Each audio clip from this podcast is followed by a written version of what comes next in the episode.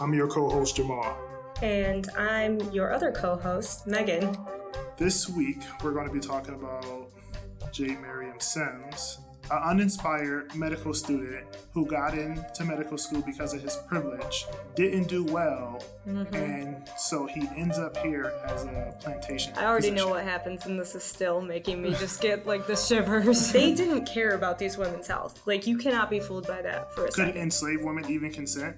And what would consent even look like? at this and time? so this was a way that he could get in there and make some money. Sims began to realize that female reproductive surgery was a relatively untapped field, and that maybe this was a way that he could make a name for himself.